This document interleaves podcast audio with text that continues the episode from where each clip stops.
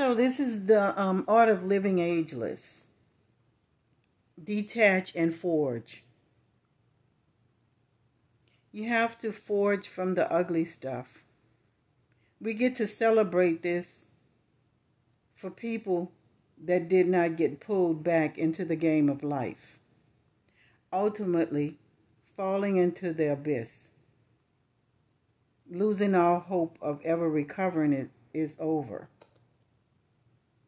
On the other side of the coin, we can forge, we can detach from what lo- no longer serves our highest good, and we can forge in our life, not follow.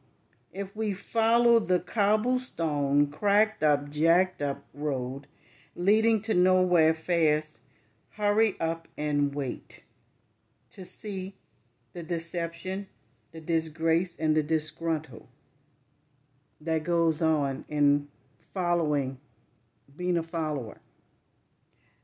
Detaching and forging is a whole nother story. And we get fortified when we forge.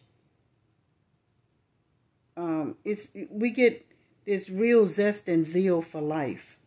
We can bask in the beauty and walk that straight path of the yellow brick road where we become a brilliant star and we get to write our own stories. So at the end of this, this is very short, but it's very important. It's a very important message.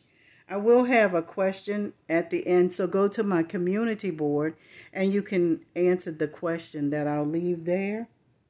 But this is the art of living ageless. And also, in closing, I would like to say, My divine salutes your divine. Namaste.